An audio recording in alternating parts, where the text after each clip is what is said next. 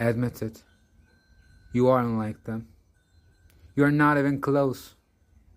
You may occasionally dress yourself up as one of them, watch the same mindless TV shows as they do, maybe even eat the same fast food sometimes.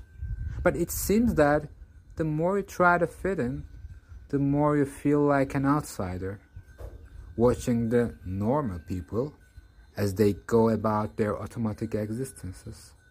For every time you say club passwords like, have a nice day and weather is awful today, huh?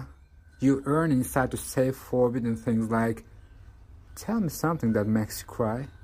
Or, what do you think deja vu is for? Face it. You even want to talk with the girl in the elevator, but but what if the girl in the elevator and the balding man who walks past your cubicle at the work are thinking the same thing? Who knows what you might learn from taking a chance on conversation with a stranger? Everyone carries a piece of the puzzle. Nobody comes into your life by mere coincidence. Trust your instincts. Do the unexpected.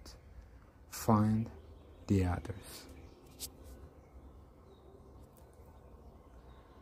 This passage is written by Timothy Leary, and in this episode of Psychological, I just wanted to share it with you. Hope you enjoyed it. Have a nice day.